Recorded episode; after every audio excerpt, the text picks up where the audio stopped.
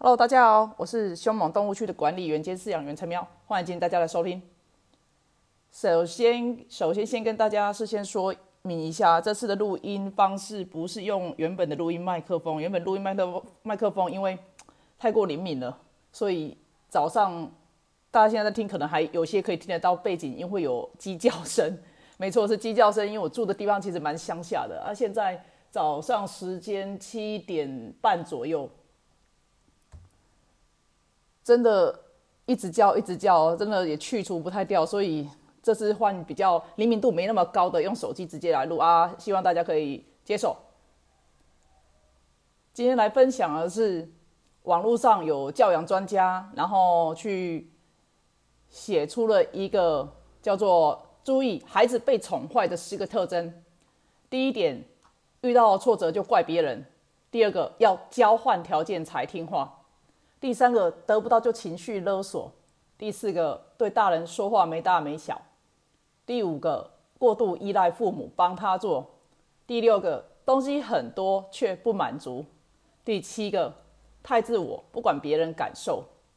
第八个，常挑战规矩底线；第九个，很挑剔；第十个，都要人家顺着他。啊，看完真的是。我们应该到大部分都全中了吧？不过我觉得啦，这种东西就是教养路上不能说人家杂音啦，就对于特殊小孩，其实有些东西你知道他们的情况就是这样，所以如果你假设你用一般小孩子的标准去看他们的话，一定会觉得这小孩子真的完全没教养。那觉得勉励各位父母不要常常拿这种东西来反思自己，因为其实我觉得一到十点来讲。很多小孩子都是经需要经过教养才会去调整他们的行为，导正他们的行为，没有所谓说，哎、欸，只只要一有就马上就是直接归类为被宠坏是坏小孩之类。我觉得这样压力其实太大了啊！不然我们养小孩，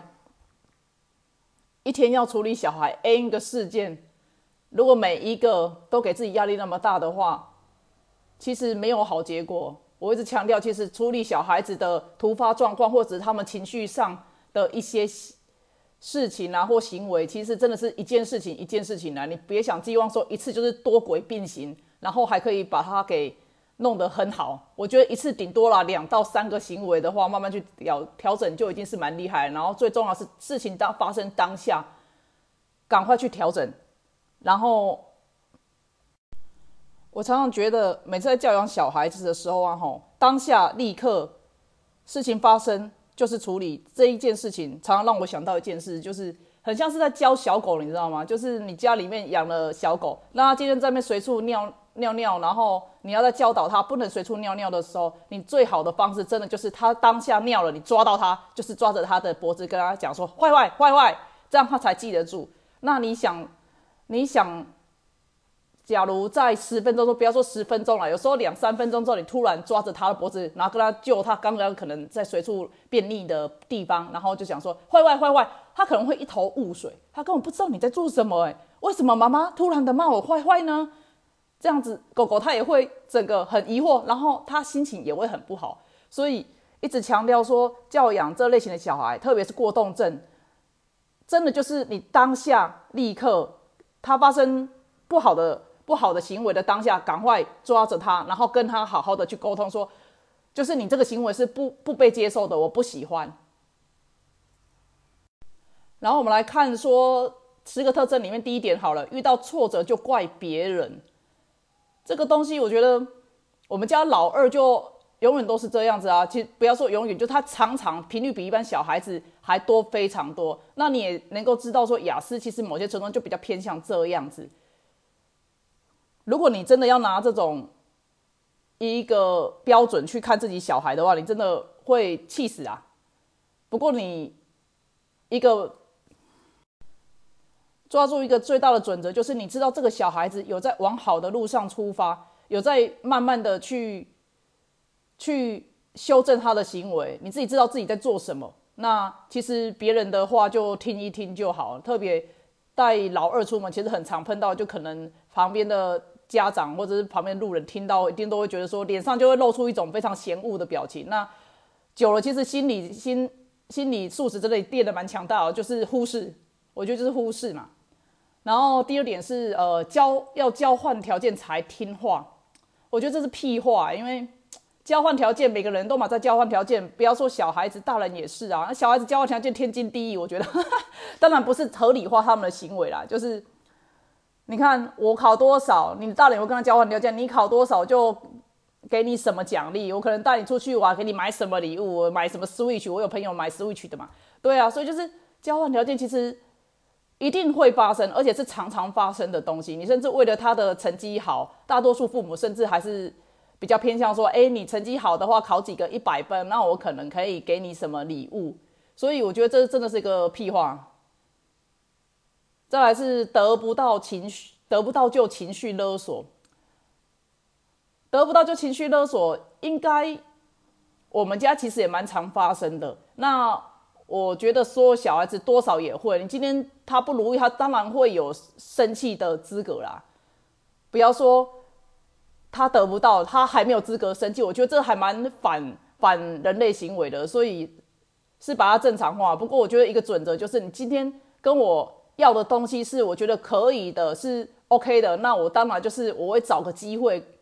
甚至是用交换条件的方式给你。可是如果你今天动的是呃跟我要的东西是一个不合理，我甚至觉得是对你是不好的，那我觉得就是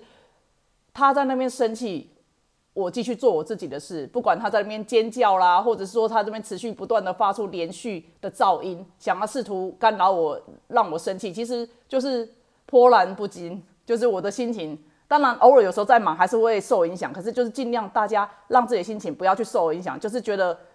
像环境噪音一样，就是尽量把它给忽略啦。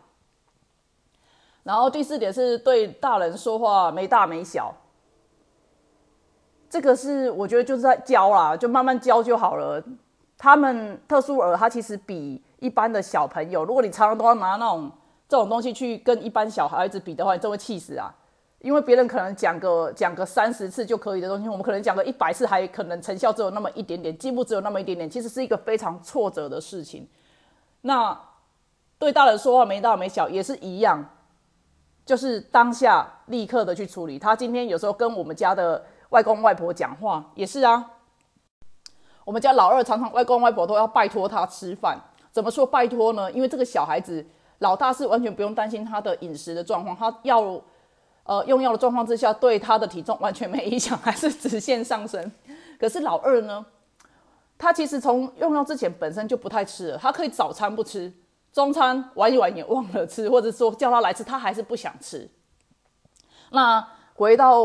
我娘家，外公外婆当然会担心啊，都会觉得哎，某某某来弟弟啊来吃哦，然后有什么有什么就是尽量他只要愿意吃的东西都会尽量想办法买给他。他喜欢吃草莓，直接买一盒草莓，然后他想要吃什么就尽量都是只要他愿意吃啦。对他的对他的教养方式真的是比较倾向他只要愿意吃就好了，不然他真的他可以整天真的不太吃东西，所以他非常的瘦。那比如说叫他来吃，他可以就是主要都是吃一大碗的白饭嘛，那爷爷奶奶就想说，那你要不要搅点卤汁？那要不要加一点什么之类？他就说，你没听到我说不要哦！天啊，我都觉得怎么会这样子回话呢？在我们家其实长幼算真的有一定的尊重。那他这么讲，我觉得一来面子挂不住，其实多少还是认，可是其实面子不重要，因为毕竟自己爸爸妈妈，那你只能就是跟他讲说，你不应该这么讲话。爷爷奶奶他是因为爱你才怎么样怎么样，你这样讲人家会很伤心，然后他就会默默的这样子，好像嗯嗯嗯的那种不知道该怎么做反应，然后就继续吃他的饭。所以对大人说话没大没小，就是反正我我们就是有在教他，只是进步的比较慢一点，那就慢慢的去教。第五点是过度依赖父母帮他做，这个我觉得看年纪耶。如果你年纪小的话，他到一定年龄大概会有的会有的生活自理的习惯都会出来，渐渐出来。那对于过动症，雅思的话不用担心，雅思真的是每天小一就可以自己把所有制服扣子扣得整整齐齐，穿好东西都没有忘记，然后站在门口等你。可是如果对于过动的话，这个真的是他现在小三，你还是得要帮他扣一下扣子，因为你在赶时间，就是可能一两颗，因为特别是他有时候早上起床迷迷糊糊之中，然后扣扣子扣不顺的时候，哦，他脾气就上来了。那这个时候你真的得要赶快介入，因为你不希不希望说他脾气上来之后，他会混乱扰乱了接下来所有的行程跟计划，所以你会帮他扣一两个，然后跟他讲说没有必要生气，我们只是这个要怎么扣，那个怎么扣，然后剩下再让他去扣。所以过度依赖父母帮他做这个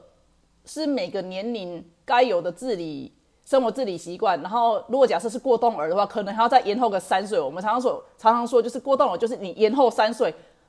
这样子去看他，你就会觉得说哇，他现在会做的事情其实已经比三岁之前，假设他现在七岁好了，那他四岁四岁的时候应该会做哪些生活自理习惯，他会了，那我觉得这样就 OK 了。所以如果假设你用他现在现有的年龄去看，你真的会很压力很大，也非常的紧张。第六个是东西很多却不满足，东西很多却不满足，我觉得小孩子也是都会，可是重点在于我们东西不要给他那么多，因为东西多不多，其实某些情况是我们他在他们那个年龄，就国小以下的年龄，算是父母还可以决定的，因为经济经济的所有权在我们身上，所以现在的小孩，我觉得最主要想要让他们学习的是，不是说如何拥有，而是如何不拥有。我觉得这很重要，因为像我们家小孩几乎没什么买买到玩具，甚至衣服。他们喜欢的玩具，我就说那我们就只能等待。如果假设假设你做得好，那老天爷觉得怎么样，他可能就会自然而然就会出现那个玩具给你。那当然偶尔我还是会带他们去买玩具，可是真真的只单纯限乐高，因为我是一个非常实际的妈妈，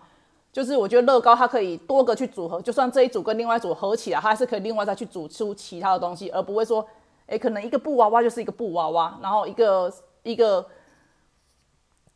其他类型的玩具它就是只能这样子，我比较不喜欢这种类型的啦。所以教他们如何不拥有，真的我们大家父母的课题，我觉得这一点是真的蛮重要的，不要教他们拥有，而是教他们如何不拥有，少就是最多。第七点是太自我，不管别人的感受，太自我不管别人感受，这个雅思就很明显啦、啊、雅思明显就是他完全没同理心。老大的话，其实你在他不要在他情绪风暴当下去跟他讲话，在他情绪过了之后跟他讲，那他其实都是非常的非常的温暖的一个男生，他也听得下你的话，你要他可能需要去跟人家道歉，他也愿意，那跟他讲他也会因为觉得说自己这样很很做错事情，他会觉得难过，所以他也会落泪。可是如果是雅思的弟弟，就真的你比较感受不到他具有同理心的状态，他就比较自我出发，那这个东西还是一样在慢慢去教，然后让他慢慢的去感受，就是一块冰，你马上要融化它，你用热焰去融，其实有有不会有好下好好结果啦。就是一块冰，我们把它放在室温嘛，你就记得不要把它放在冰箱，也不要放在火炉旁边，你就是把它放在室温，然后弄个杯子做一个防护网，然后让它慢慢慢去融。我觉得这样对他来讲，他比较能够渐渐的感受到你要他做的东西到底是什么。第八点是常挑战规矩底线，应该小孩子都会吧，从小到大就在挑战你的底线跟理智线啊。其实当爸爸妈妈之后，应该大家都一样，就是你理智线都不知道一天要断几次，别人可能是哎一天断几次，我们可能一天断了断了上上百次、上千次吧。可是我相信，渐渐的次数会渐渐减少，一定会越来越好的，只是需要时间，还有需要我们慢慢的协助他。第九点是不珍惜，很挑剔。这个我倒是觉得还好，挑剔，像老二你说他挑剔也不是那么挑剔，可是老大他会有比较特别的，可能他不喜欢人家去碰到他的床的枕头，我觉得大人也会，可是他很他小孩子他很注重这个，或者是人家去踩到他的床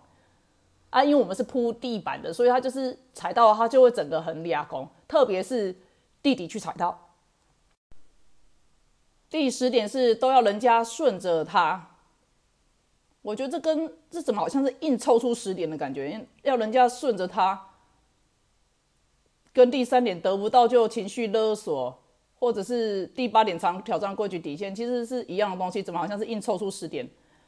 不过算了，就是要人家顺着他，其实大人也会，所以没什么资格讲小孩啦。大人做不到，真的没资格去讲小孩。看完这十点，我觉得就是不要拿这种东西哈，有时候看这种我都称之为杂音，因为对于一般小孩可能有帮助，可是对我们的特殊小孩的话，真的你拿这个真的只会给自己压力很大，没有用。你只会让自己挫折感更大。那其实，在教养特殊儿的路上，我们需要真的不是挫折感，是大家一起鼓励，一起互相关心，一起互相的，真的心情不好上上那个过动儿的板上，然后大家互相取暖一下，才有动力再继续撑下去。不然，真的很多这种特殊儿的爸爸妈妈搞到后来自己也都是忧郁症，需要去看身心科。所以这种东西杂音就是看一看就好，然后甚至就瞄过就算了，甚至可以连看都不看，不然看了真的只会让自己心情不好的东西。我个人是选择就尽量不看啊，刚好人家有贴出来，所以就拿出来讲一下，顺便给各位特殊儿的爸妈说，你要记住，我们真的就是在往好的路上，那或早或晚，或快或慢，你一定会到达终点。那不要因为有些人可能比较早到达，或者是说比较其他小孩比较早到达，或者是他已经快到达终点，然后转过头来再跟你讲一些话的时候，而造成自己的伤害，就没有必要。你记得你走的路，你爬的山是跟别人不一样的，别人可能爬个什么步道，你爬的是圣母峰、阿尔卑斯山之类的，所以就是你好好的去知道说自己想清楚我们要的东西是什么，我们要的东西就是我们这个小孩子可以好好的成长，然后可以变成一个很棒的小孩，很棒的大人，就这样而已。所以这种文章看一看就好咯。好，今天今天的广播就到这边，有兴趣的朋友欢迎到我的 F B 粉丝社团徘徊在过动与自闭之间来互动留言按赞哦。有时候我也会分享一些小孩子崩溃啦，或者是说比较美好的时候的照片。那我我觉得啦，美好照片其实都是个假的出来，可是崩溃照片绝对假不出来啦，因为小孩崩溃就是崩溃了。那我有时候其实也多少为了转移自己注意力，就是如果崩溃的话，我觉得不论好的或坏的，它都是我未来老了之后拿出来看，可以拿来配茶下饭的一个一个影像，它会是美好的记录。所以我都会去记录。那如果大家有兴趣，欢迎到 F B 粉丝社团去看。